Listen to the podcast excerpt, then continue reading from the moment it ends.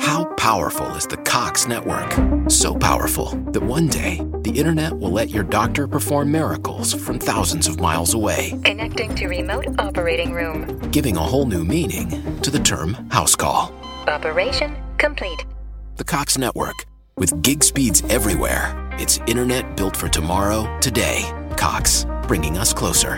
In Cox serviceable areas, speeds vary and are not guaranteed. Cox terms apply, other restrictions may apply.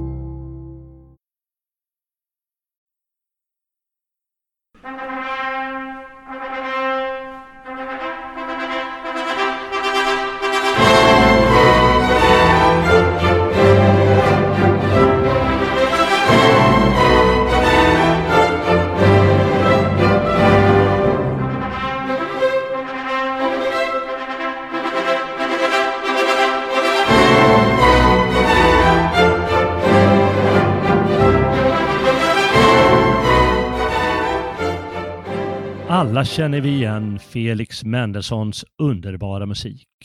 Några har säkert bevistat ett bröllop där musiken har spelats. Men för vems bröllop är den egentligen skriven? Svaret är för Tesevs och Hippolyta, två grekiska sagofigurer som figurerar i William Shakespeares komedi En midsommarnattsdröm, som Felix Mendelssohn skrev sin musik till.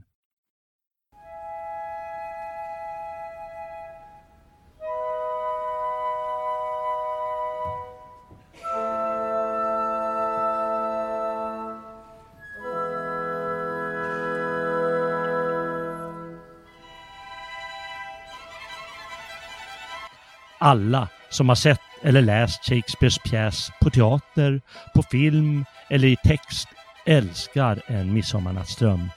Och mest av alla torde vi svenskar älska stycket eftersom inget folk älskar midsommaren så som vi svenskar. Shakespeares komedi är precis så trolsk, poetisk, charmig, vacker, drömsk och sagolik som En svensk midsommar och Mendelssohns musik.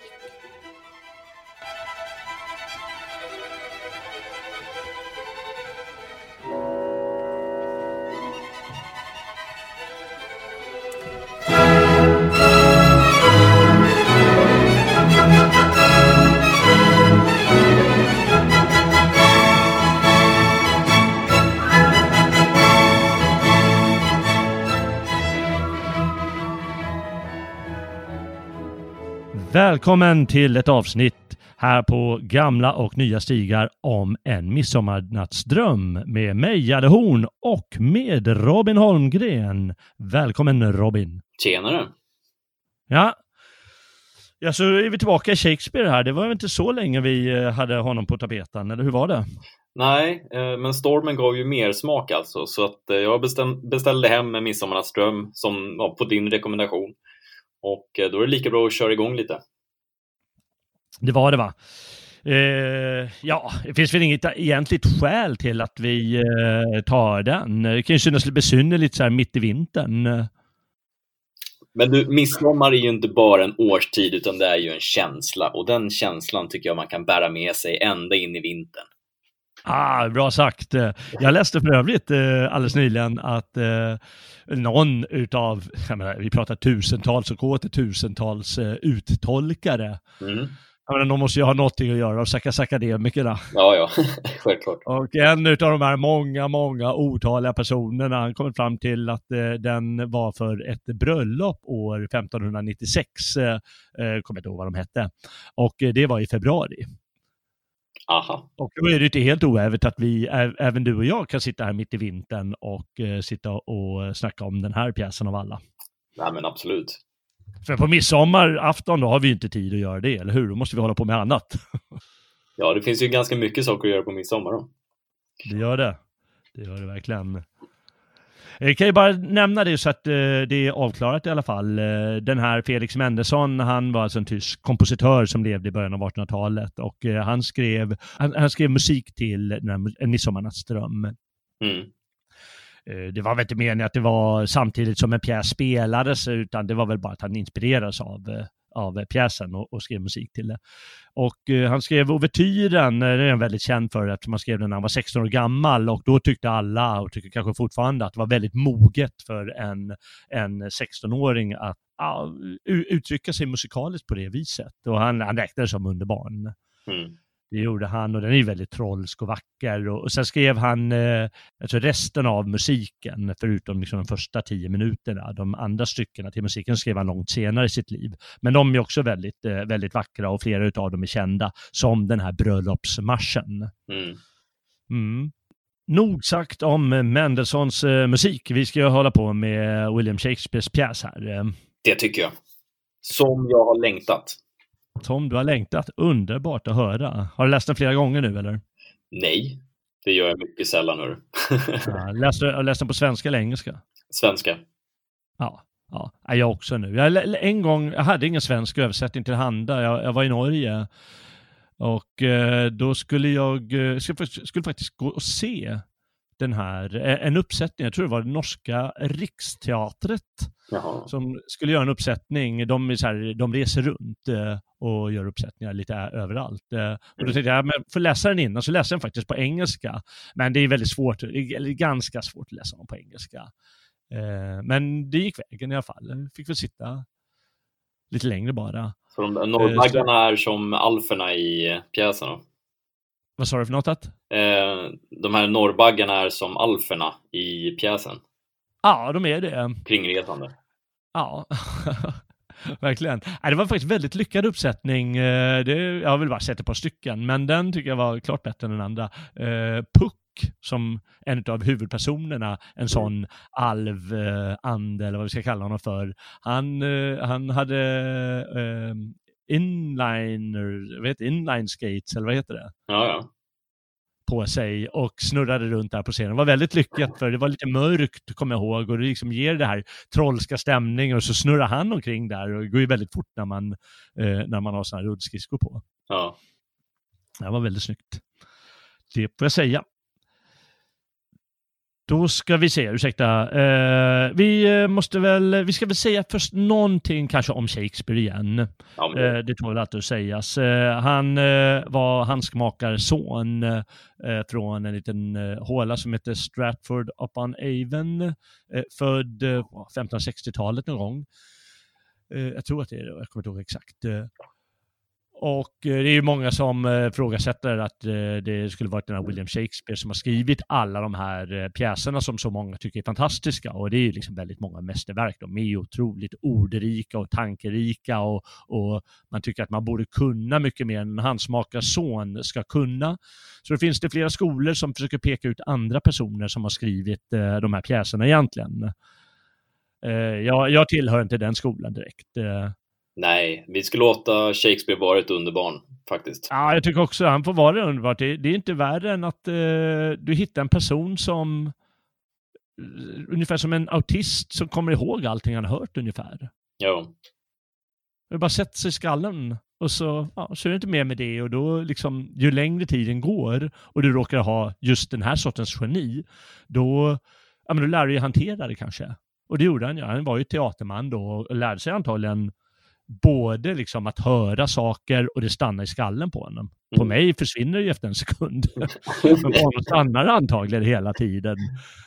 Och eh, sen har liksom bara känsla för poesi och så. Ja. Nej, för mig är det inget problem att han råkar, råkade vara en handskmakarson. Nej, jag menar, Nej.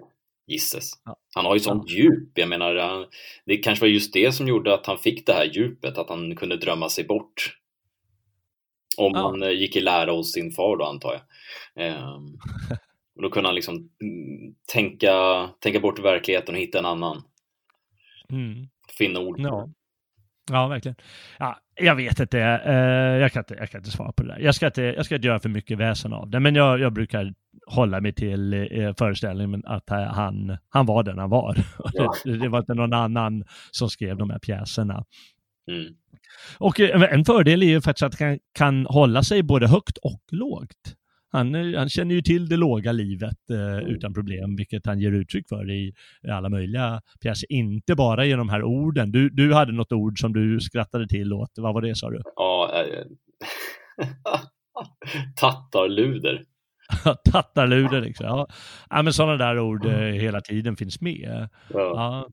det, men inte bara orden utan även liksom själva iscensättningen av vissa personer som ger eh, ett liksom, lågt uttryck eh, mm. istället för det här lite högre adliga lärda uttrycket som också finns. Mm. Så det finns både och eh, eh, hos honom. Oavsett, vi låter honom vara eh, honom. Eh, och vi ska väl inte säga så mycket mer om Shakespeare här nu. Han, vi kan säga att han hade flera teatrar där i London och höll till där i 30 år, ja, 20-30 år, eh, med teaterverksamhet. Han ägde liksom teater eller var delägare tillsammans med andra. Och han var väldigt eh, noga med, med juridiken, alltså han gick till rätten väldigt ofta. Han kanske var tvungen att göra det. Mm. För att, jaha, nej, men nu, ska, nu vill ni stänga eller ni vill dra in eller ni vill att jag inte ska få sätta upp den där regeln där eller vad som helst. Och så var han väldigt på. Det finns liksom dokument om det. Och han höll igång sina teatrar, spelade för hovet eh, många gånger. Och eh, hade både stora och små teatrar och så vidare. Och den här då ska han ha skrivit i slutet av 1500-talet. Eh, mm. Han skrev sina mest kända pjäser där runt år 1600. Mm. Så är det med honom. Det här dramat, det tycker jag, det kan nämnas att ett skäl till att det är väldigt intressant för, för just oss svenskar. Bortsett från att det är liksom ett mästerverk. Det är ju att den här, det, det är liksom en stor dos engelsk folklore i den. Mm. Alver eller älvor och, och skogsandar och så. Och det, alla de här grejerna klingar precis som, som vi har vår svenska lore. Det är ingen större skillnad tycker jag. Nej, det, det finns ju många gemensamma drag faktiskt. Ja, det gör ju det. Uh, och det kommer vi ju märka av uh, snart. Och den här närheten till naturen eftersom de befinner sig i en skog uh, halva pjäsen eller drygt halva pjäsen. Mm. och det är ju någonting som vi känner en direkt koppling till. och den här trollskheten som finns i, i, i naturen och i skogen och, och fruktbarheten som med, med liksom sin rikedom av, av dofter och, mm. och, och, och, liv helt enkelt. Eh, och mycket av det, det att vi tycker om det. Det här sensuella med uh, att, att, ligga ner på en, uh, en liten gräsglänta i skogen tillsammans med den man älskar och sådana saker. Exakt. Sånt känner man igen.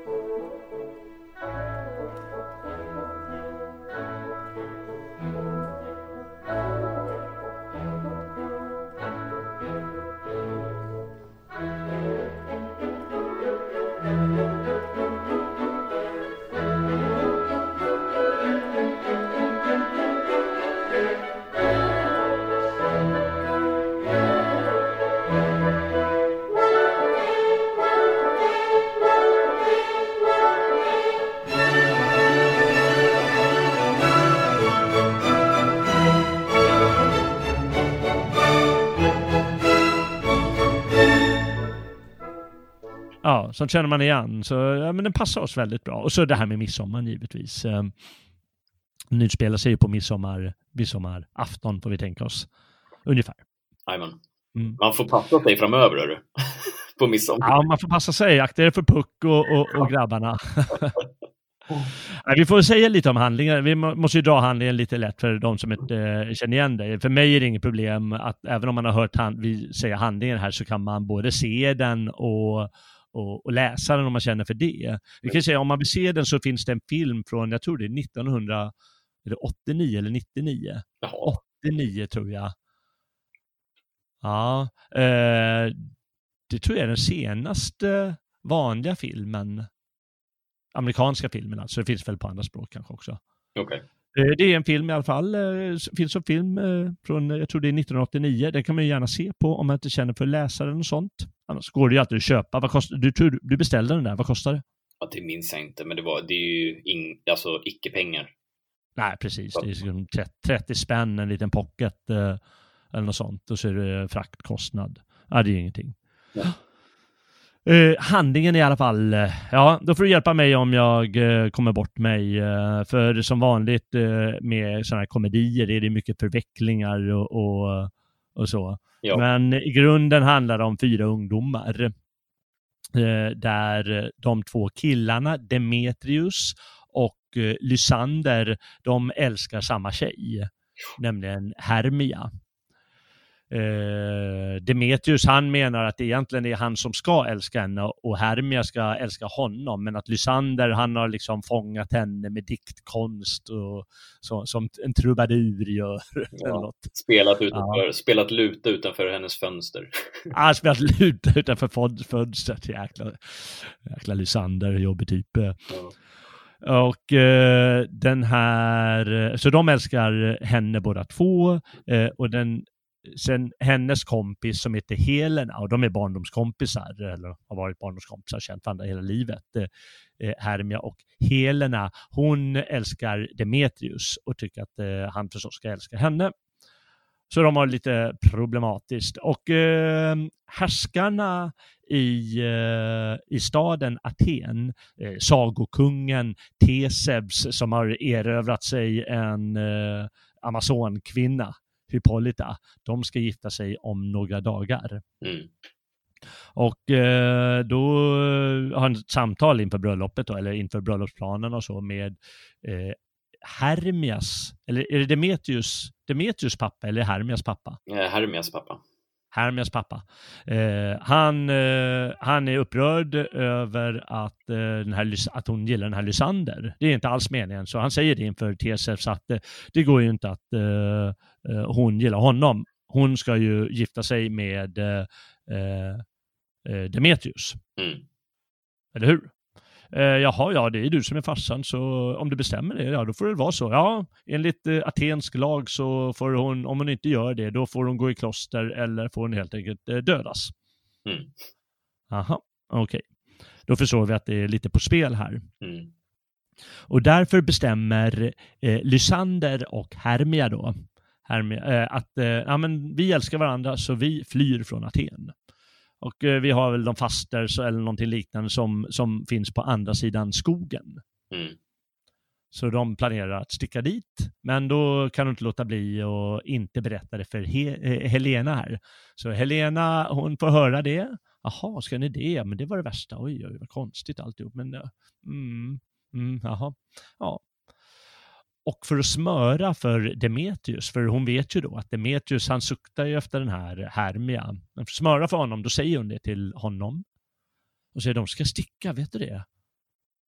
Jaha, ja, men då ska jag minsann, eh, jag ska också gå efter dem. Det får de inte göra, det är jag som ska ha henne. Mm. Så han går efter, eh, eh han vill gå efter dem. Och eh, då vill eh, Helena gå efter Demetrius förstås. Så de här fyra ungdomarna, de hamnar ute i skogen då på väg någonstans. Det är knappt som de vet vart. Nej, och det, det, spelar väl ingen roll heller, för så fort de når till skogen så gäller ju inte atensk lag. Nej, just det. Nej. Just det, det är liksom det de är ute efter. Där, där gäller inte atensk lag längre. Precis, och då kan de gifta sig med varandra som de tycker att de bör. Mm. Ja, eh, och eh, i skogen eh, kommer också eh, som en bihandling en grupp hantverkare som eh, ska sätta upp en pjäs för eh, kungens bröllop då. Och eh, det är ju ett gäng knasbollar. Eh, ja. Det är väldigt roliga. De, liksom, det är med bottenvävare och det är någon bag, Niklas Bagar, jag vet inte vad de heter, men de är bagare och vävar och de, de, är, de är liksom inga bra skådespelare och alltihop. Du måste berätta deras namn. Ja, kan du säga namnen då? Petter Kvitten, Niklas mm. Botten, Frans Flöjt och Thomas Snut.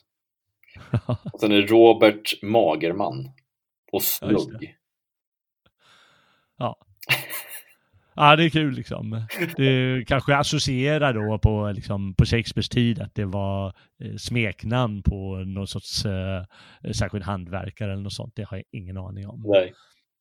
Nej, det får experterna ta reda på åt oss en, en annan dag. Mm. Eh, de är i alla fall eh, helt odugliga på det här. Men de ska göra sitt bästa och i den här botten, han tror ju att han är superbra. Han, han vill spela alla roller säger han. Ja. Så det är ju riktigt soppa där de ska hålla på och bestämma vem som ska göra vad och hur det ska gå till och så vidare. Men de håller hus där ute i skogen och ska repetera det här i alla fall. Och ute i skogen finns även då de här alverna. Eh, eller älvorna eller hur, hur, hur, vi nu vill ha det. Mm. Eh, som förstås är extra framträdande på midsommarafton. Det känner vi alla till. Mm. De har ju träffat där ute i skogen på midsommarafton, allihopa.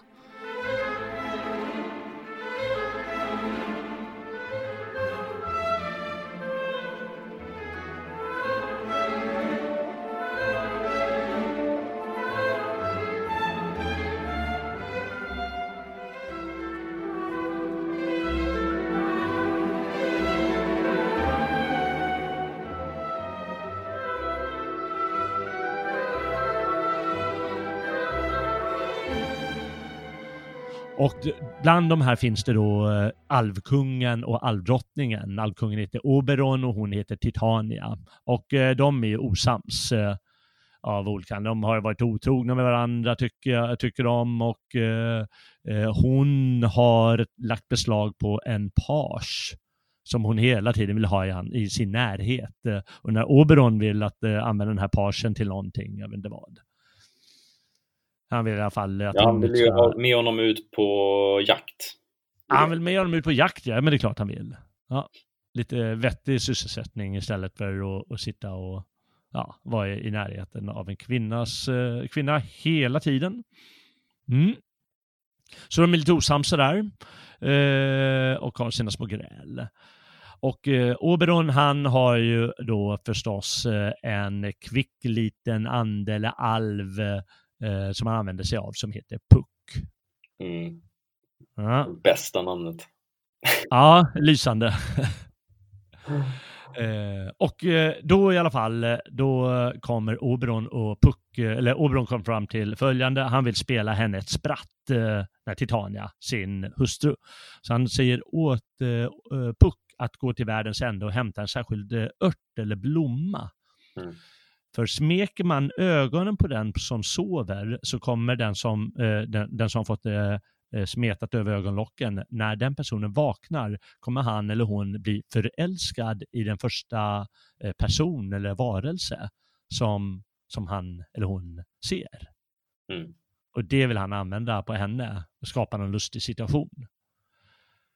Och när, när de är ute, de är ute i skogen då ser de ju de här atenska ungdomarna också. Och då har Oberon sett att eh, eh, Demetrius, han ber hela tiden eh, Helena att, ja men stick hem, jag vill inte ha med dig att göra, bara dra, du är outhärdlig. Och det tycker han att eh, det där står inte rätt till, så ska det inte vara. Så han säger åt Puck att även smörja in den där killens ögonlock lite. Mm. Ja, och eh, då kan vi ju sakta men säkert förstå vad som kommer att hända. Ja. Att de blir trötta de här ungdomarna allt eftersom och eh, det börjar med då att eh, Hermia och Lysander, ja de, de somnar in. Lysander han vill minsann mm, mm, mm, lite men eh, då tycker hon att vi kan väl ändå sova på varsin tuva. Aha, okej. Okay. Och eh, då kommer eh, Puck där och smörjer in ögonen på Lysander. För han vet ju inte att det är flera killar ute i skogen, så han tar ju den första han ser. Och eh, snubbla, framsnubblande i, i skogen kommer eh, Helena mm. och snubblar över honom och då så drar han upp ögonen och blir förstås förälskad i henne. Attan. Eh, sen så småningom, ja, sen så det här sprattet, innan vi ser upplösningen på deras problem, ungdomarna, så, så smörjer han in ögonen på titanen när hon ligger och sover. Och Puck, eh, han märker att de här hantverkarna är i skogen, så han eh, lyckas eh, komma åt den här botten när han är och ja, gör någonting. Och sätter ett åsnehuvud eh, över skallen på honom. Ja och eh, skickar runt honom i skogen. De andra springer iväg för de blir så rädda. De är så jäkla korkade när de ser en, en, en gubbe med åsnehuvud på. De tror att det är ett monster. Hans kompisar. Men eh, då så väsnas han där i skogen och vem öppnar ögonen när han kommer? Jo, Titania förstås. Och hon blir vansinnigt förälskad i denna otroligt vackra åsna och berömmer hans öron och hans ludenhet och alltihop. Mm. Och smeka, låter dem ligga där och smeka hans öron och nos. Och kan få sig ett gott skratt, eh, den här Oberon. Eh. Men han ser samtidigt att eh, Puck har klantat sig med de här atenska ungdomarna. Så han säger att det där måste ju ordna upp. Och det försöker han göra genom att när de väl sover igen smörja in ögonen på Demetrius den här gången så att han ska Ja, du, nu blir jag lite förvirrad här. För att alla, alla upplever sig ju vara i ett rus när de vaknar upp. Ja, men inte där än. Mm. Utan han smörjer in ögonen på den andra killen. Ja, men just det. Och när han slår upp ögonen, då får ju han syn på Helena. Precis. Och då är båda killarna plötsligt förälskade i henne istället. Ja, och hon förstår ingenting och blir alldeles... Och hon fattar ingenting. Hon tror ju att de driver med henne och bara är taskiga och retar henne och, och är allmänt jävliga. Mm. Så hon, hon blir jätteledsen och hennes kompis, hon blir sur förstås. Att, jaha, men varför är de förälskade i dig? Vad har du gjort nu då? Ja. Och killarna blir sura på varandra och ska börja duellera. Ja, men nu ska vi gå och göra upp det här en gång för alla. Det, det, det, det är riktigt soppa. De skrattar väl förstås eh, åt det hela, de här Oberon då, men säger att till slut måste vi göra det hela till rätta. Ja, så, så. Eh, lägger de en sån sömndimma över allihopa och så somnar de och de lyckas skicka iväg den här åsnebotten med åsna, åsnehuvud på också. Och så vaknar alla upp och blir förälskade i rätt person. Mm. Ja, och så har de gjort sin eh, ja, sin lilla sak i skogen och då en midsommarnattsdröm heter det just för att när de vaknar upp eh, då när de, de förstår inte riktigt vad som har hänt. Det känns helt naturligt för dem att nu tycker jag om den jag ska tycka om. Mm. Men det känns ändå som allting är en dröm. Som de varit i en dröm. Och den här botten, han säger också att det var en riktigt konstig dröm jag hade där ute i skogen. Men det, den var ju si och så. Ja, och då, då, då kommer den här titeln ganska, ja, det är därför den heter det antar jag. Ja. Men sen ska de sätta upp den här pjäsen i alla fall inför eh, eh kungen och drottningen när de ska gifta sig.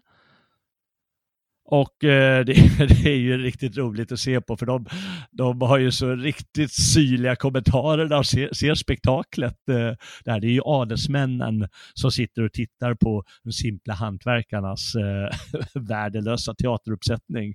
Och de skrattar ju gott åt dem. Men de tycker ändå att det är underhållande för eh, säger lämpligt eh, hur de måste eh, eh mörda några timmar och eh, ja, då är det ändå charmigt och bättre än eh, många andra saker. Och så får de sina applåder och så kan det hela sluta. Och eh, så låter de ungdomarna förstås få rätt person. Mm. Så att de, ingen, ingen behöver gå i kloster. Skönt. Skönt, eller hur? Ja, det var väl eh, handlingen eh, i all, eh, i all enkelhet och, och det är ju en komedi och den är, den är väldigt munter men samtidigt har den hela den här behagliga känslan, tycker jag i alla fall, eh, som man känner med den här dimväven som sätter sig på midsommarafton.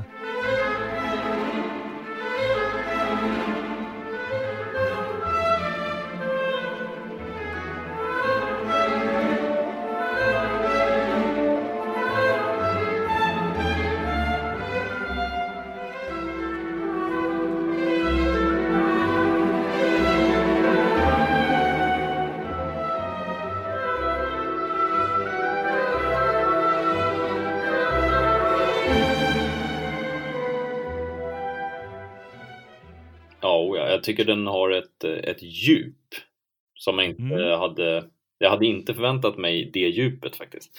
Men jag tror att det kräver också att man, om, när man läser det, om man stannar upp och, och liksom låter det sjunka in, så jag att den mm. blir mer drömsk än om man bara läser alltihopa i ett svep. Mm. Är det något särskilt du tänker på när du säger att den har något djup eller? Ja, det är väl poesin, självklart eh, som ja. påverkar mycket, alltså Puck eh, och eh, Titania då. Mm. Men det är svårt att artikulera ett, ett svar på det. Jag tycker bara den är djup, jag tycker den, den behandlar så himla mycket, för det är ju väldigt knasigt alltihopa. Alltså... Ja, det är klart. Det är ju knasigt. Det är ju en komedi i grund och botten. Ja. Och, och de här förvecklingarna, det är ju det, det, är ju det mest klassiska komedidraget. Att man låter par bli förälskade i fel person och så måste de lösa det och, och så uppstår det komiska situationer mm. av det hela. Men du har ju liksom eh, dels den här folktron som vävs in jättevackert, eh, mm. men du har också det här typiska ja, lite klassföraktet, vet adeln som ser ner på de här simpla hantverkarna som ska eh, göra liksom sin, sin livsdröm. ja, ja, precis. Och de ska tjäna sig en fin penning och bli berömda och göra sig en livsdröm som du säger. Ja, så det, ja, men, eh, den fångar den. Det gör den ju. Ja, verkligen. Som ja, det gör den verkligen. kanske. Um, ja, de i sig aldrig drömmer, utan det, det, är ju så att de, de vaknar upp som ur en dröm, men Just det. det beskrivs ju aldrig någon dröm eller någonting sånt där. Men uh, det är ändå ett ord som fångar in känslan väldigt bra. Ja, det är ju det.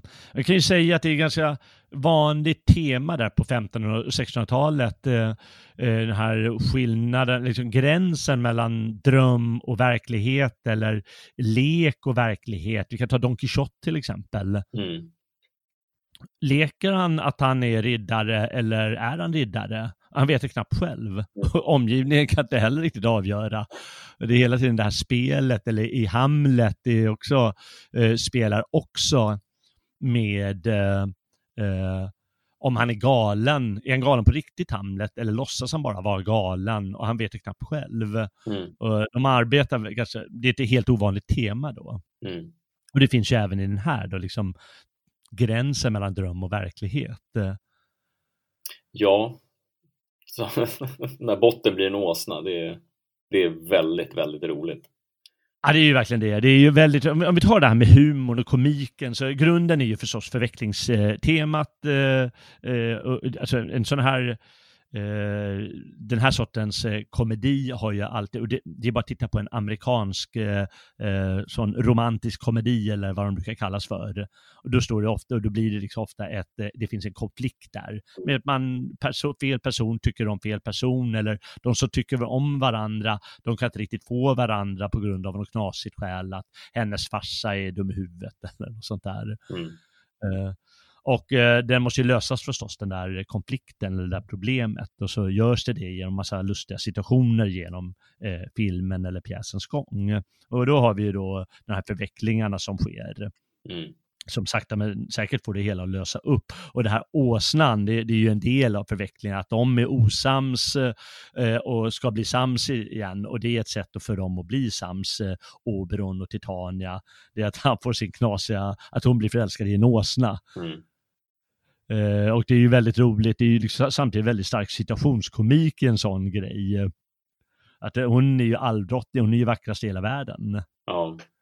Och hon förälskar sig då i den här åsnan eh, som är det lägsta djuret, eh, lite det lägsta, men liksom en åsna ser ju bara lustig ut. Det är ju bara så. Ja, den här scenen när eh, när hon sitter ner på, på en gräsäng då med, med den här åsnan och, och smeker hans, eh, hans långa öron. Och hon frågar, ja. men vad, vad vill du ha att äta? Och han bara, hö skulle vara väldigt gott. och det roliga i det, det är att det finns ju, hon har ju en massa andar omkring sig. De är så här ärtblomma och vi ska se vad de heter. Spindelväv. Ja.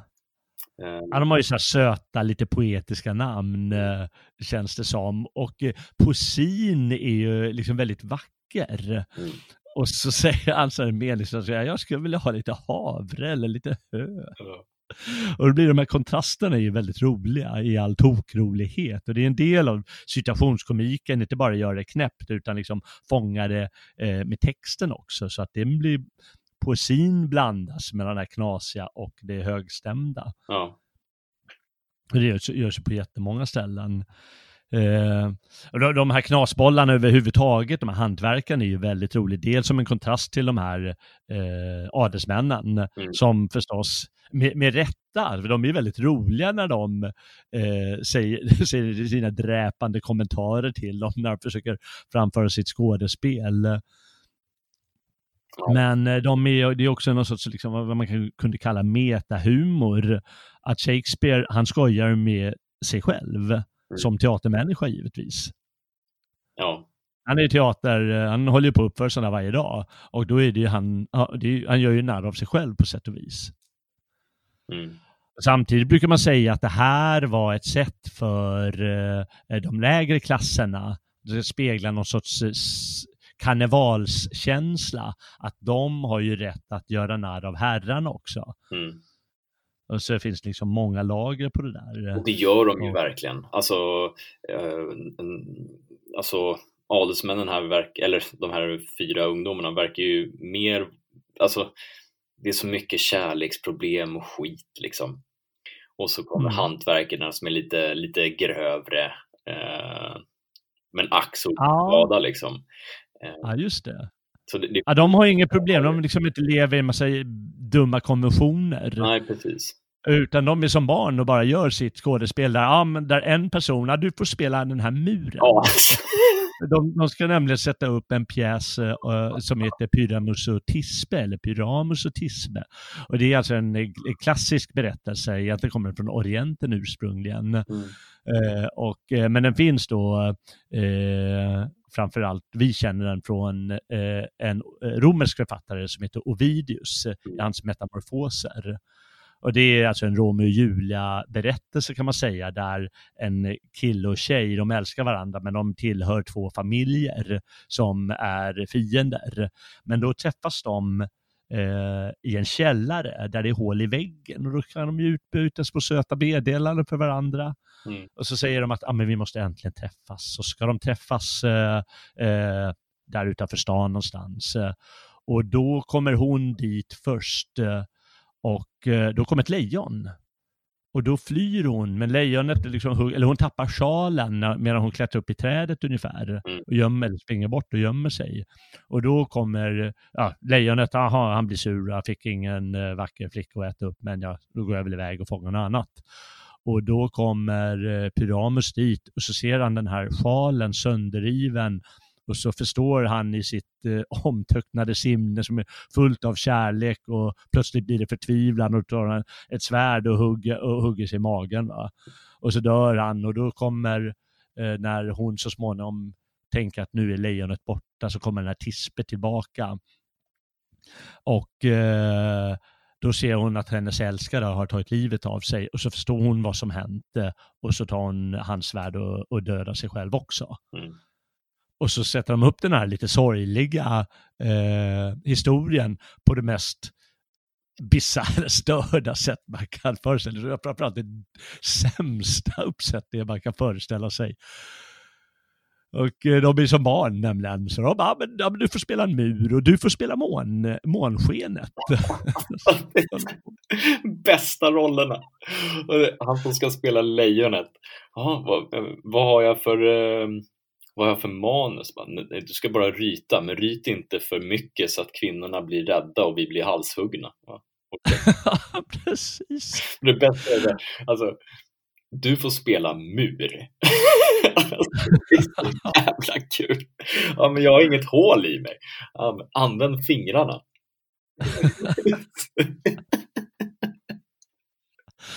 ja, det, är, det, alltså det är humor på högsta nivå. Det, man kommer inte ifrån det. Så, liksom, när man säger humor på högsta nivå så det här är humor på lägsta nivå. Ja, det är så billiga trick.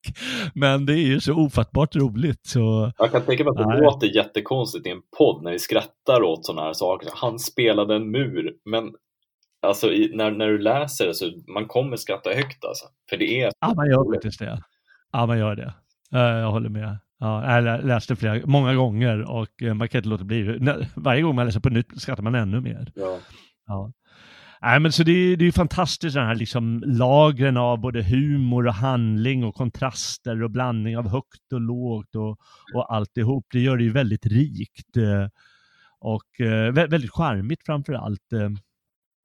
Ja. Alltså det är många, många spännande lager och det är många djup då, som du säger och eh, det är ju en kvalitet i sig. Eh, och sen så har vi det här trollska och det, det kan vi väl framför allt det säga någonting om eh, nu, den här trollska naturen. Eh, jag har skrivit här att un, de här ungdomarna, de, de blir som botade från sina villor Mm. när de är ute i naturen. För de, de är ju unga och förstår inte varför de ska älska den eller den personen. Nej. Och staden där hemma försöker tvinga dem till vissa konventioner. Att du ska älska på det sättet, annars, annars stör du liksom. Med, med... Jaha, vad roligt. Eh, Men då så blir de som, som botade av naturen och det tycker jag är väldigt vackert. Eh, Mm.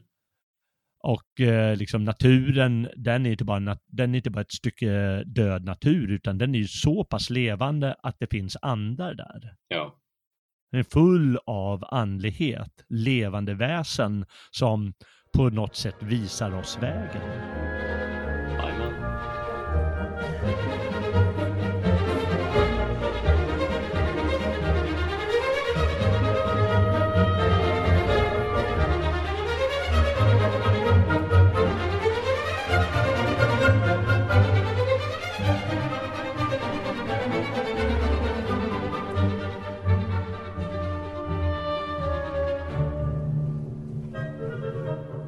Då har vi de här alverna, det finns ju i, eh, det, det, det finns ju både i, ända tillbaka till eh, forntiden.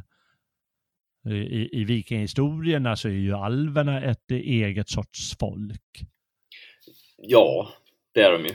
Eh, sen, ja, alltså ett samlingsnamn för många av de här oknytten, det, är- det är ju vättar i Sverige. Mm.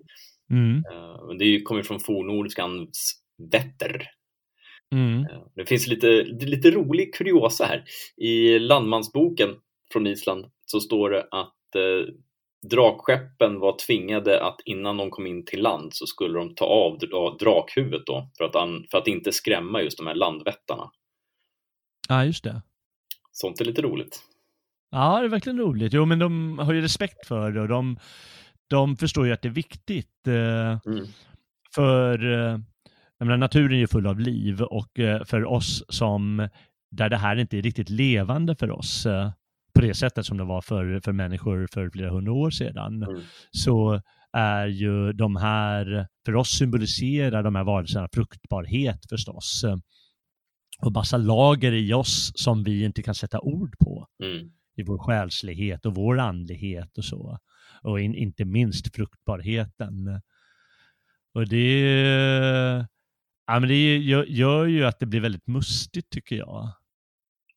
Om man, har- om man, I alla fall om man har lite känsla, om man har lite barnasinne och, och så kvar, Mm. så, så ger ju det en väldigt mustig känsla i det här. Ja, men det gör ju, det, det, ska, det blir ju en, en, eh, en romantik kring det hela. Alltså kring naturen och allt det som vi inte vet. Just det. Och det är ju så att de vet ju inte, de, de kan ju inte sina grejer, de här ungdomarna till exempel. Nej. De vet ju inte vad de ska göra egentligen. De famlar ju i mörkret. eh, Och på något sätt så, så hittar de rätt Mm. genom de här eh, eh, andarna som finns i skogen. Mm. Ja, det är väldigt vackert. Jag läste någonstans, eh, någon, någon tolkning, att eh, det fanns en grupp jordbrukare som, eh, jag minns inte helt, de blev liksom utstängda eller något sånt från sina, eh, sitt jordbruk. Att vissa av dem kunde i alla fall inte bruka vidare. Mm. Och då så gick de till skogs. Och eh, tidigare hade deras andar, de hade ju bott i grödorna då, som de förstås tillbad eh, att bli fruktbara och eh, växa Mm. så att vi får bra skördar. Mm. Men då så drog andarna med dem. När de drog till skogs, då följde andarna med. Mm. Och det då skulle vara de här alverna till exempel.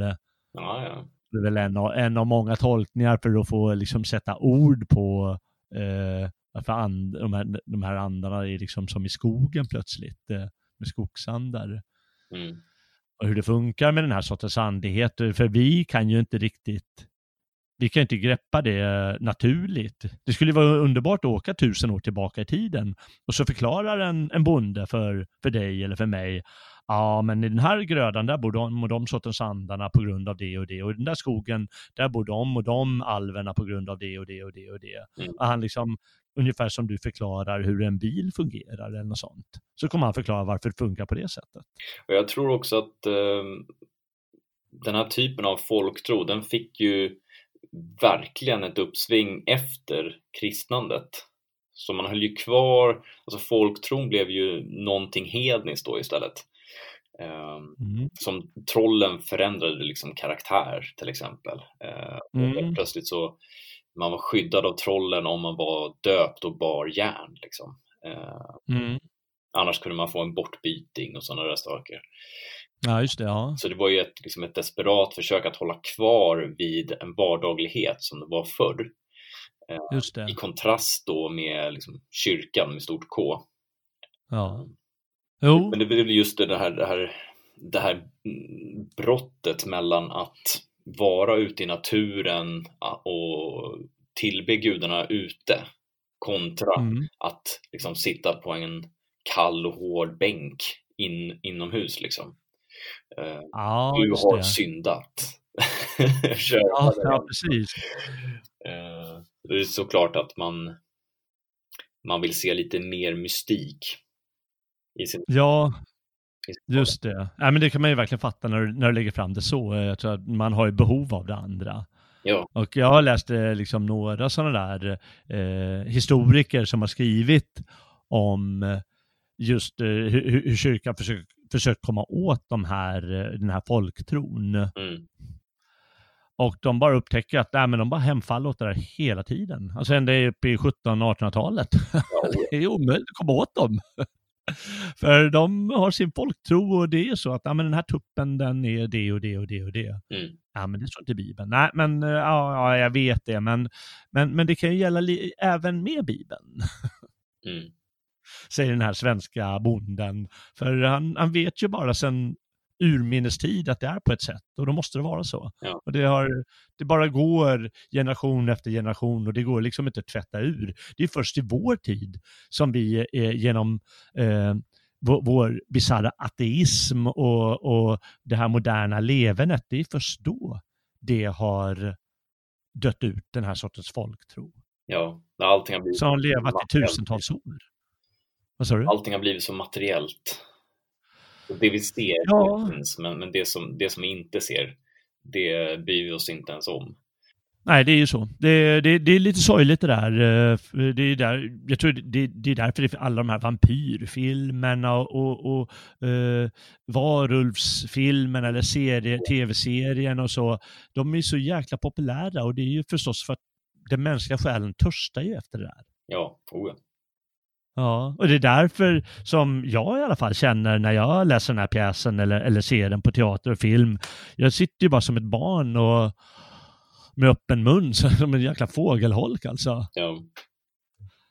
Och det är inte bara poesin utan det är liksom hela den här drömska, trollska, eh, sagolika känslan som, som andas ut genom texten och, och, och, och eller pjäsen eller filmen. Mm.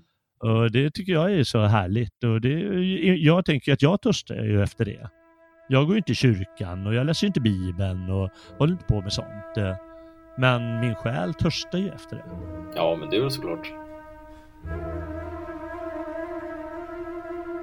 Just what is next with double done, for the hate of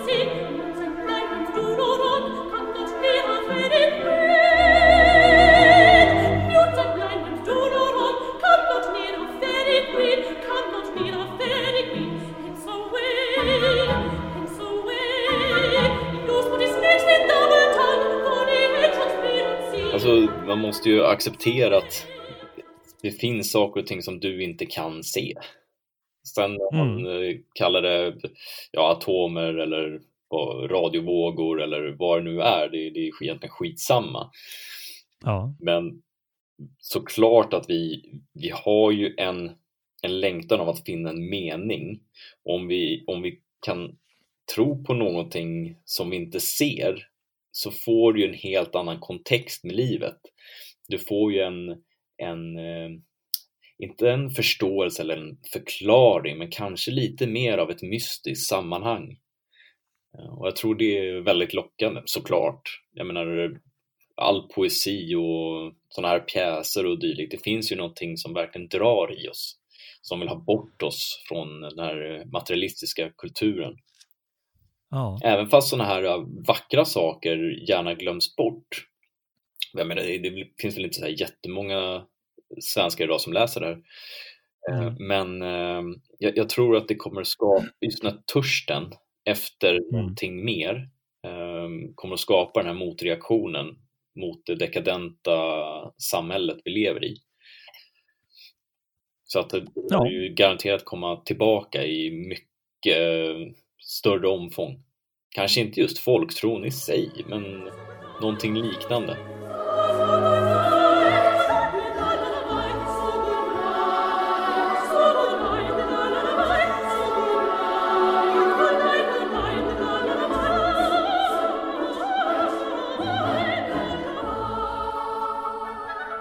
Någonting, någonting måste ju komma, annars går ju människan under. Det tror jag också. Och jag känner ju då som, som svensk, eller german om vi ska kalla det för det, känner jag liksom väldigt stark affinitet här med det. Liksom, det, är ju, det här är ju min värld som jag känner då min gamla andlighet eh, eh med de här skogsalverna och de här irrblossen eller eh, andarna som heter ärtblomma och allt vad de är. Liksom, jag, jag känner på något sätt känner jag igen det tycker jag. Ja. Det passar bara.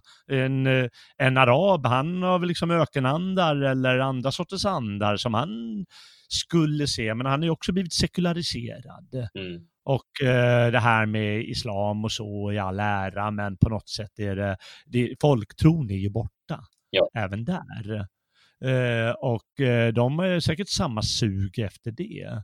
Så då, då, har de då skulle de inte, kanske inte känna, ja, ja, jo, men den är ju cool den här, men jag tror inte de känner samma, samma liksom, känsla som kanske jag känner, eller du känner, för det här är på något sätt hemmaplan. Ja, verkligen. 100. Och det tycker jag förhöjer ännu mer. Eh, ja.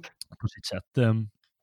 Eh. Ja, vi lobbar här för att man ska ta till sig, eh, ta, ta och antingen se det då som film eller pjäs eller, eller läsa Eh, det är ju det vi sitter och lobbar för här.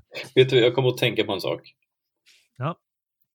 Hur många tror du av våra lyssnare har varit ute i skogen, bara stannat upp och lyssnat på vinden när den drar i trädkronorna? Ja, det har ju alla gjort.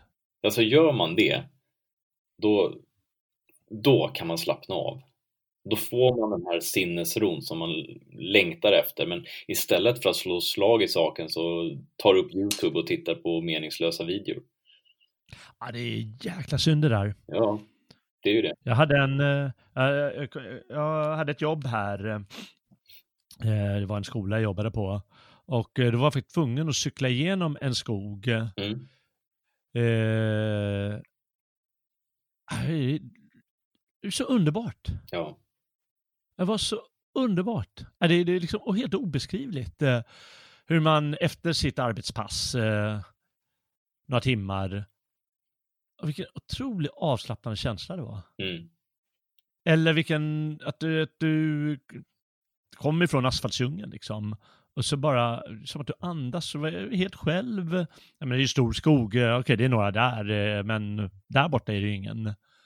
Och antingen hör du som du säger eh, vinden dra genom kronorna eller du hör andra djur när du stannar upp och eh, du börjar se saker om du sitter stilla i tio minuter. Mm. Då börjar du se hur saker rör sig.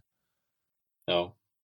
Och allt sånt. Ja. Eller färger och mönster och alltihop. Jag kommer ihåg i somras så stod jag och så gjorde jag militärpress med en skivstång då. Ja. Ute på, ja där jag hugger veden. Så jag stod där bland massa ved och eh, pressade på för tusan och eh, så hör jag då eh, två korpar ovanför och så ser jag en räv som springer 15 meter framför mig. Just det. Då kände jag, jag bor på landet. ja, underbart, vilken lycka. Ja. ja. Det är härliga grejer. Jajamän. Det, det var bara puck som saknades där. Ja, precis. håll utkik efter honom nästa gång. Ja, det är det. Alltså, jag är lite, lite rädd för att någon ska hälla den där, eller lägga en sån där, um, vad heter det, den där saften från den där magiska blomman i ögat på mig. Ja, just det. Blir du förälskad i räven nästa gång? Ja, precis. ja. Kom igen Foxy. Jaha. Ja, kom igen nu. Ja. ja. Men, eh, nej, men vi, vi får väl ge några exempel på, eh, på vad den, vad den ändå bjuder på, eh, Shakespeare.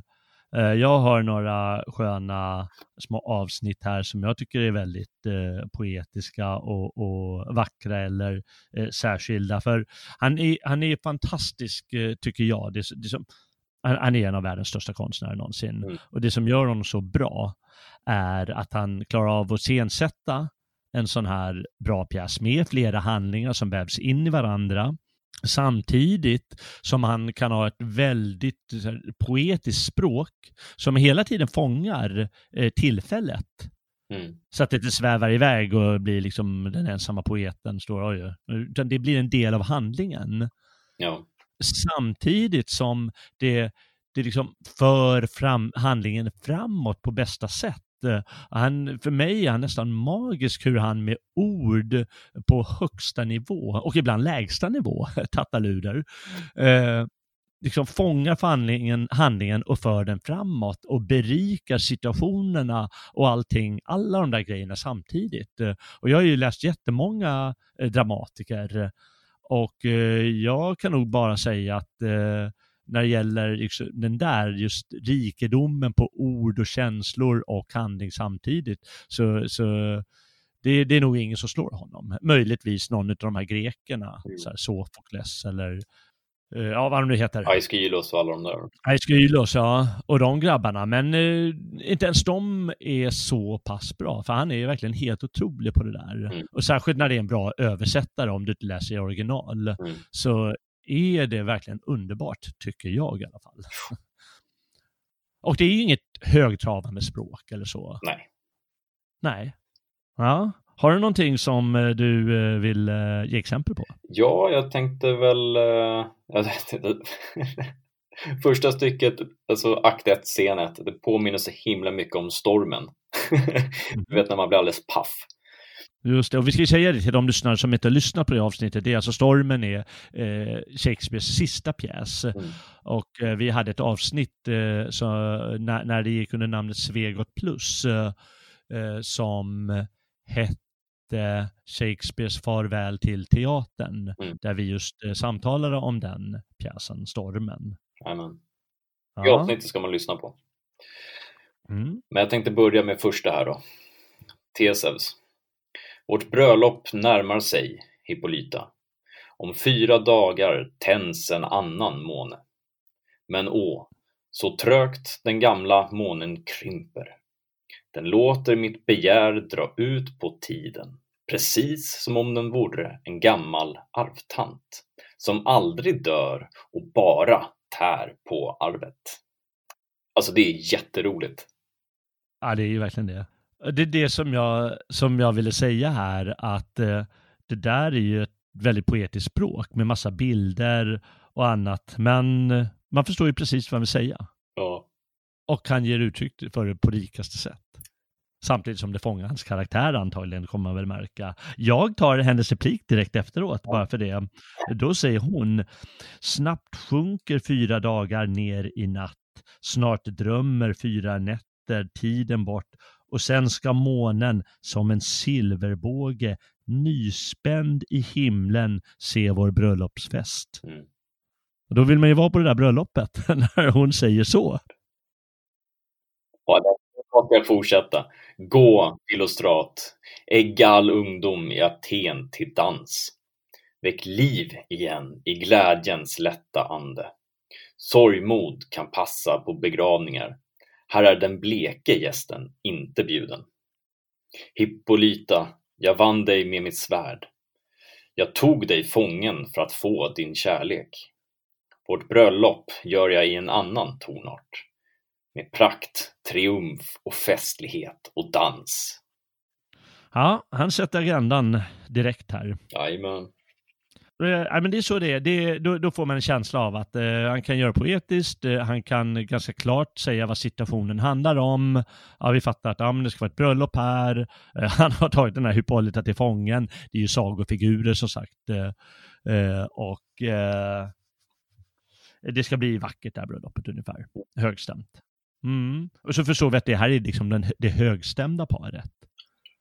Och eh, om, man, om man läser kanske man tycker ibland att det är konstigt. Eh, att ibland är det på vers, och det här kallas blankvers då. Det är orimmad, eh, där varje rad har fem takter, alltså fem betonade stavelser. Eh, men ibland pratar de, pratar de på vanlig prosa, alltså inte på vers. Mm.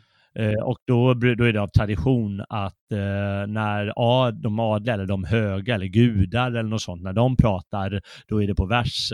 Och när till exempel de här hantverkarna, när de pratar, eh, då är det vanlig prosa. Mm. Och det var så man, så man gjorde av tradition.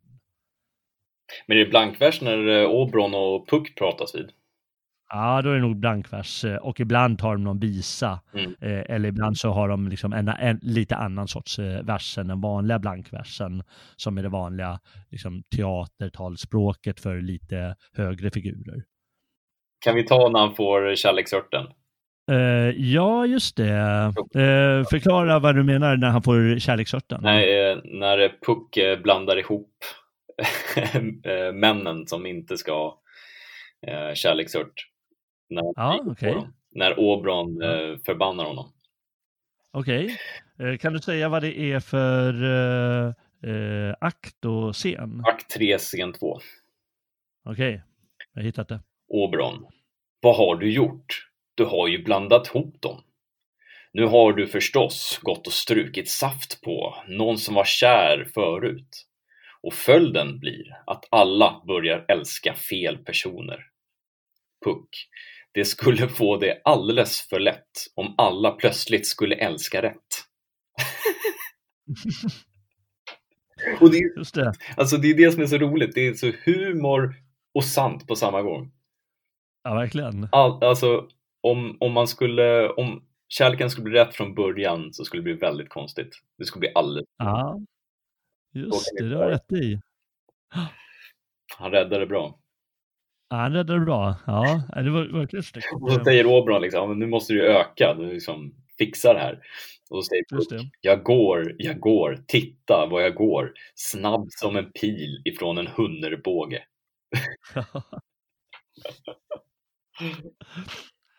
Verkligen. Ja, men det är bra, det är bra, det är ett fantastiskt bildspråk givetvis. Eh, de är, som talar i metaforer och så. Och eh, det, det, tycker jag är viktigt att poängtera. Vi sa i, i det här programmet om stormen, då slogs det över att ja, men han, är, han är lättläst. Liksom. Ja.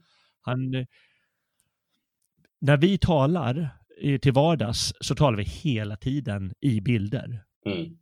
Om du liksom går igenom, du skulle lyssna på dig själv och sen så gå igenom vad du har sagt, så kommer du, upp, eh, kommer du märka ganska fort att du talar faktiskt eh, poetiskt antingen med hjälp av tonläget eller, alltså det blir hela tiden retoriska saker som finns. Så det här med att tala poetiskt, är ju en sorts retorik egentligen. Mm. Du kommer använda det hela tiden när du pratar och du kommer, kommer märka hur mycket liknelser och bilder det finns i din vardag att tala med. Mm. Så det är, inte, det är liksom inget konstigt, utan uh, det är bara att han klarar av att spetsa till lite extra. nu får du det vad sa du? får du köra någonting. Ja, jag ska ta någonting här. Uh, vi ska se om jag kan hitta här vad jag är. För här tyckte jag var något som var målande och vackert. Uh, ja, just det. Det är i uh, akt 1, scen 2. Det kan inte vara scen 2 bara. Strunt samma.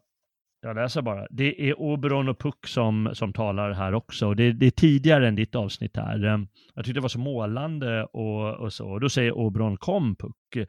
Eh, Minns du en gång när du och jag satt på ett klipputsprång och hörde på en sjöjungfru som red på en delfin och sjöng så klockrent och harmoniskt ljuvligt att havet stillnade vid hennes sång och stjärnor föll från sina himlasfärer för att få höra henne.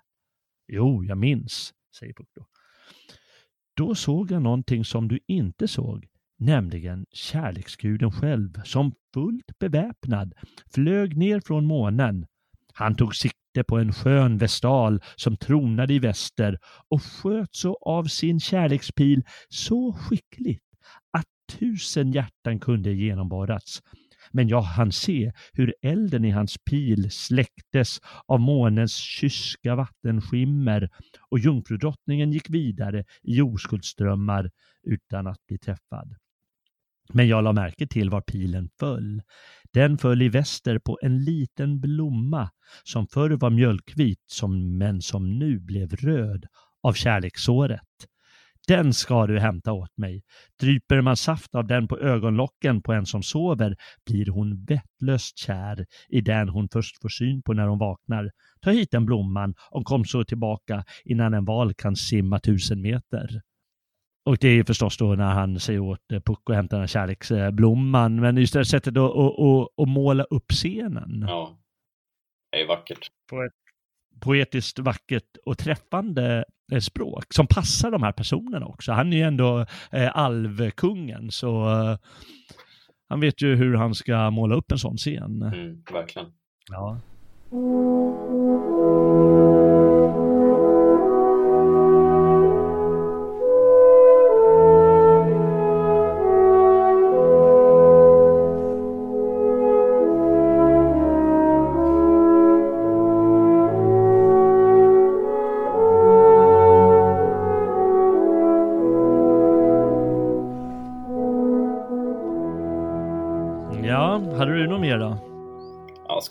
På svordomarna här kanske? Ja, men ta det där med lite med, med, med svordomarna. uh, Lysander då. Släpp mig, din katta. Släpp mig, säger jag. Annars skakar jag av dig som en orm. Hermia. Vad rå du är. Vad du är olik dig, min älskade. Din älskade. Försvinn. Ditt kräkmedel, försvinn, ditt tattarluder. Du skojar va? Precis som du, min vän. det är så sjukt. Hur kan man ja, det... säga så? Hur kan man säga så? Det ska vara fina, det ska vara fina damer eller fina flickor det här. Ja, ditt, ditt kräkmedel, alltså. Det är kräkmedel. Ja, nu vet jag inte om man översatt det alltid exakt, utan hittar väl någon, någon, något som fungerar på svenska. Men man får förutsätta att eh, han har satt något liknande eh, Shakespeare. Ja, det, det som är så bra det är ju också att eh, jag hör ju på scenen här att det är ju någonstans där eh, kanske Hermia Eh, eller någon som har älskat den andra tidigare eller någon, liksom, han, han, plötsligt så tycker han inte om henne och tycker han ser ut som ett kräkmedel. Eller hon. Hela den, eh, hela den eh, alltså scenen är jätterolig för det är ju då Helena och Hermia eh, klagar på längden på Hermia. Att Hermia är typ en tum kortare än Helena och att det gör henne till typ en dvärg. De är så råa. Ja, det är så roligt. Ja, det är verkligen det. Men... Och saken är att det där är så kvinnligt också, som jag tycker att han har fångat så himla bra. Fångar jättebra. Även killarnas eh, otroligt töntiga dispyt eh, ja. fångar han också bra. Och eh, det, det som är roligt är att vi känner ju alla igen det där. Jag menar, vi har ju haft de där töntiga eh, dispyterna med antingen våra vä bästa vänner om ingenting eller om de här kärlekssituationerna som vi bara skulle skaka på huvudet så här tio år senare. Ja, ja verkligen. Så det är ju ändå väldigt mänskligt. Eh, och så liksom den här typiska hur snabbt de eh, ändrar eh, känsla. Ja, ah, men jag tycker inte om det längre. Ja. och så är vi också, eller det är vi fortfarande som vuxna ibland. Ja, verkligen. Men som, som ungdom, då var man ju så hela tiden. Ja, nej men nu, nu gillar jag inte Lisa längre för du har fått ögonen för Hanna där borta. Och hon är ju snyggast i hela världen. Vi är ju precis som om, om Puck har varit där och, och, och, och kläggat på lite på våra ögonlock. Och det är det som är så roligt, att han får in just den här, som vi var inne på förut, den här folktron in i våra, vår vardag. Ja, ja, ja verkligen. Jätteroligt. Ja, det är fantastiskt eh, tycker jag. Vi se vad jag ville ta upp här. Jag har skrivit fantasins kraft. Kan vi läsa och se vad det, vad, det, vad det är. Det är framåt slutet i alla fall. Mm. Och eh, eh, då det är lite, det är inför festen tror jag. Mm. Och då säger Tefsevs så här. Alltså, konstigt är ordet. Jag har aldrig trott på de där gamla sagorna om alver. Dårar och älskande har heta hjärnor och deras inbildning kan hitta på mer än vi någonsin fattar med förnuftet. Poeten, galningen och älskaren verkar bestå av idel fantasier. Dåren ser flera jävlar på sin väg än helvetet kan rymma. Älskaren ser skönhet i ett tovigt ögonbryn. Poeten har sitt öga överallt. Han låter blicken svepa jord och himmel och saker som, han, som hans fantasi har format, men ingen sett, förvandlar han med pennan till verklighet, så att ett luftigt intet får namn och hemvist. Sån är fantasin.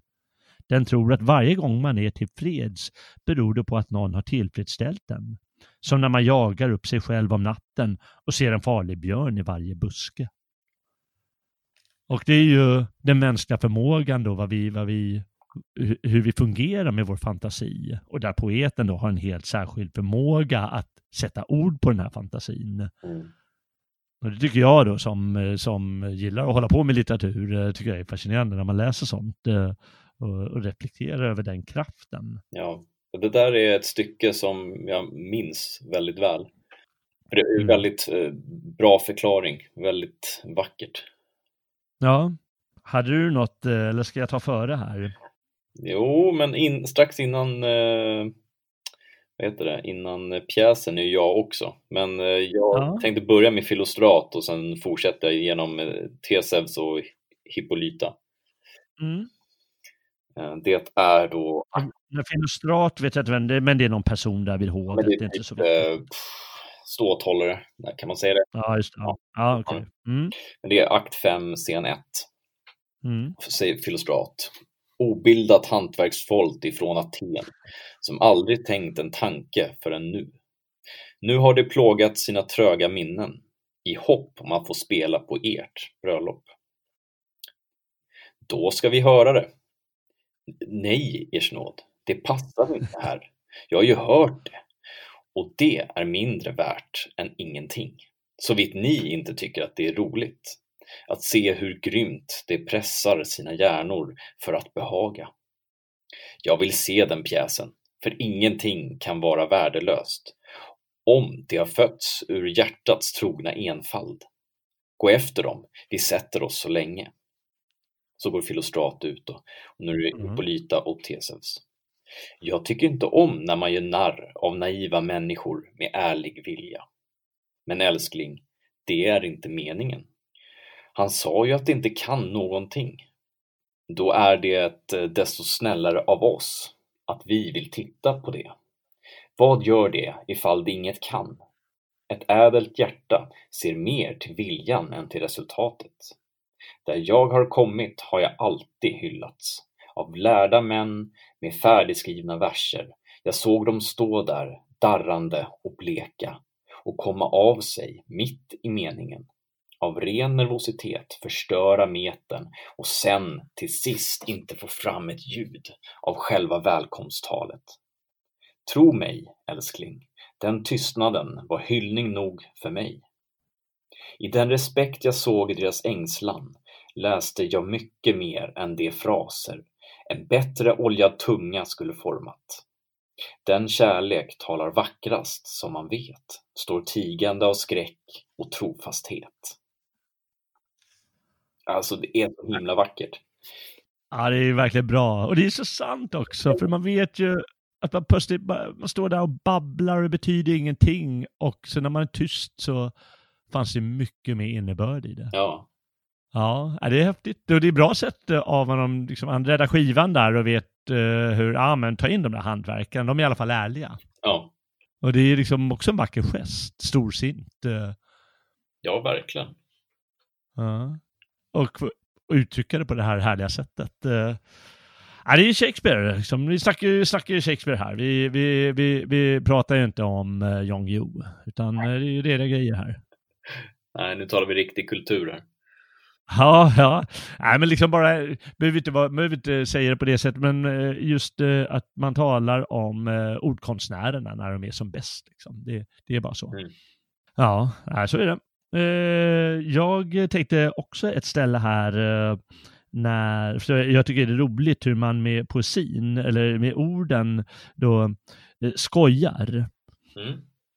Och det är också ett ställe här där eh, de här ungdomarna, de, eh, de är så förvirrade där ute i skogen. Och just här är det när Demetrius vaknar och ser eh, Helena, som han tidigare har föraktat förstås. Mm. Och eh, då är liksom poesin, eh, den är klyschig det låter lite vackert och så, men det är egentligen extremt klyschigt. Mm. Och det är alltid roligt eh, när man, eh, när man det, det, det hinner man ofta med när man läser, men en skådespelare han ska ju framställa det så lite på scenen att ja, ja okej, är det någon som tar i för mycket? Och det, det blir också alltid roligt, för det är ett sätt att leka med poetiska konventioner. Mm. Och han var väldigt duktig på det, Shakespeare. Eh, att, att leka med sådana poetiska konventioner. Och då säger Demetrius när han vaknar och ser eh, Helena, som han har fraktat tidigare och förstås blir helt eh, tokförälskad i. O Helena, min drömbild, nymf, gudinna. De ögonen har ingen dödlig kvinna. Kristall är lort och dina läppar lockar två mogna körsbär som man gärna plockar och titta, handen som du håller upp jämfört med den blir snön på Taurus topp svart som en korp. O kom så jag får känna din hud mot min i salig hetta bränna. Och det är, det, det, är en helt uppenbar lek med de konventioner som var populära sedan ett par till hundra år mm. här. Och eh, det är ändå, det är så en ungdom uttrycker sig om man ska försöka föra sig poetiskt. Ja, nu ska jag skriva en kärleksdikt. Ja. Och eh, om man inte kan det poetiska hantverket, då blir det ju sådär. det är ganska roligt hur, hur, de, hur de leker med det, men samtidigt som det är liksom på något sätt eh, lite charmigt och fint. Oh ja. Nej, det finns förstås otal. Vi skulle kunna, nästa gång tar vi bara och läser en pjäs. jag brukar göra så med elever eh, att jag, eh, eh, jag ger dem helt enkelt en pjäs att läsa. Mm. Så de får vara en, som ett grupparbete. De får sitta fem stycken och så får de bara läsa pjäsen. Det tar några timmar för dem. Mm. Och det brukar de uppskatta efter ett tag. De tror, åh, men gud vad konstigt och gud vad knasigt och så. Men om det är bra grejer som det här så ja, det tar ett par till timmar högst. Och eh, ja, du får vara Puck och du får vara Oberon, du får vara den där och ibland får man ha dubbla roller liksom. Mm. Och eh, då lär de sig jäkligt mycket och samtidigt som de först då känner humorn, för man triggar varandra lite sådär. Ja. Så egentligen skulle vi egentligen kunna ha det, ha, ha teater, men eh, då måste vi ha lite äldre översättningar för eh, bryter vi mot upphovs, eh, upphovsrättslagen. Alltså jag är helt okej okay med att fortsätta läsa. Mm. Då kan du springa runt där och, och köra din puck. Att ja. Jo. Eller muren. Eller muren, ja precis. Ja, jag, jag, jag tänker vara muren. Och månskenet. Ja, ja det är härligt. Ja, ja, jag vet inte. Har du no, no, något mer ställe du ville ta? Nej, jag kan inte sluta skratta för, för den stackars som blir en mur. Nej, just det. Ja, verkligen. Ja, han kanske var tacksam å andra sidan. Han kanske är blyg och inte vill uttrycka sig och då räcker det att stå där och hoppas på det bästa. Precis. Att är mm. glad ändå. Ja, äh, det finns i alla fall många sådana härliga partier. Ibland är de löjliga, ibland är de tokroliga, ibland är de eh, skön, härlig poesi och ibland är det bara den natur, naturens trollska känsla. Och, ja, men det finns ju allting där, eh, som det ska vara eh, i det som är bäst. Amen. Så det är alltid glädjande att läsa en sån här grej. Ja, och dessutom snacka lite om det och eh, för, för, förstås tycker jag är viktigt att påpeka dels att eh, det här är ju liksom västerländsk kultur, den västerländska kulturens topp och att det är någonting man ska vara stolt över givetvis, att man, att man har det. Mm. Och när det dessutom är så levande för en själv, eh, det här som, som jag tycker med, med, med skogen och, och eh, den här folkloren, då blir det liksom extra bra. Mm. Och den här kärleksyran som vi, eh, som några av oss i alla fall tycker om att känna. Ja. ja det är helt enkelt eh, perfekt. Ja, det är det. Ja, och det ska vi påminna varandra om att det här är liksom, det är ju vi som har skapat det här. Det är ju liksom på något sätt är det lite du i det här. Eh, jag vet inte om det är på sidan 36 eller 37, men någonstans är du. Ja. Liksom du och dina förfäder som har skapat det här och eh, det får vi liksom inte glömma. Därför jag tycker det är viktigt att ha sådana här program och ändå eh, säga någonting om det och hoppas att, man, att folk ändå tycker det är lite underhållande. Ja men verkligen, för det är ju underhållning med, ett, med en kulturgärning i grunden. Så är det. Ja, nej men vi får väl helt enkelt eh, tacka Shakespeare för eh, En midsommarnattsdröm. Det tycker jag. Får se vad det blir nästa gång. ja, just det. Vi, eh, jag har inget, eh, vi, vi, får väl komma fram till det efter programmet och höra vad det blir eh, den gången. För det vet inte jag än. Men vi kan snacka ihop oss det, det, det lite. tänker jag på. Vad sa du? Någon gång, vi måste köra en till Shakespeare någon gång. Ja, det får vi göra. Det får bli. Vi får ta en tragedi den här gången där det blir lite mer högstämt. Och de har ihjäl varandra på slutet allihopa. Ja, men det låter coolt. Ja, det är coola grejer. Ja, det är härligt att höra. Ja, nej, eh, tack, då, tack då Robin för eh, eh, samtalet. Ja, tack själv.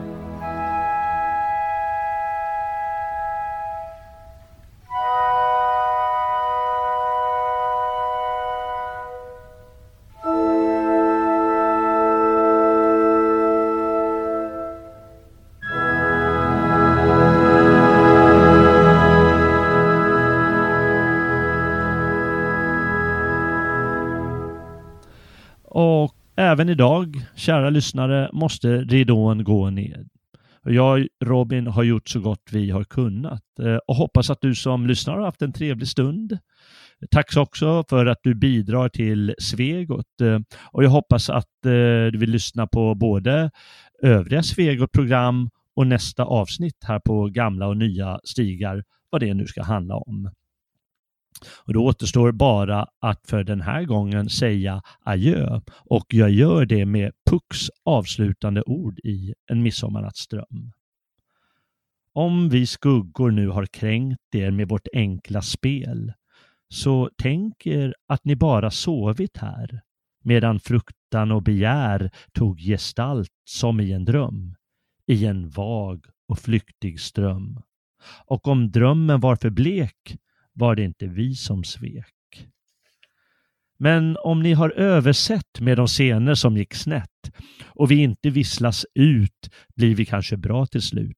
Så godnatt nu allihop. Kläm nu i med bravorop och applåder om ni känner att vi mött er här som vänner.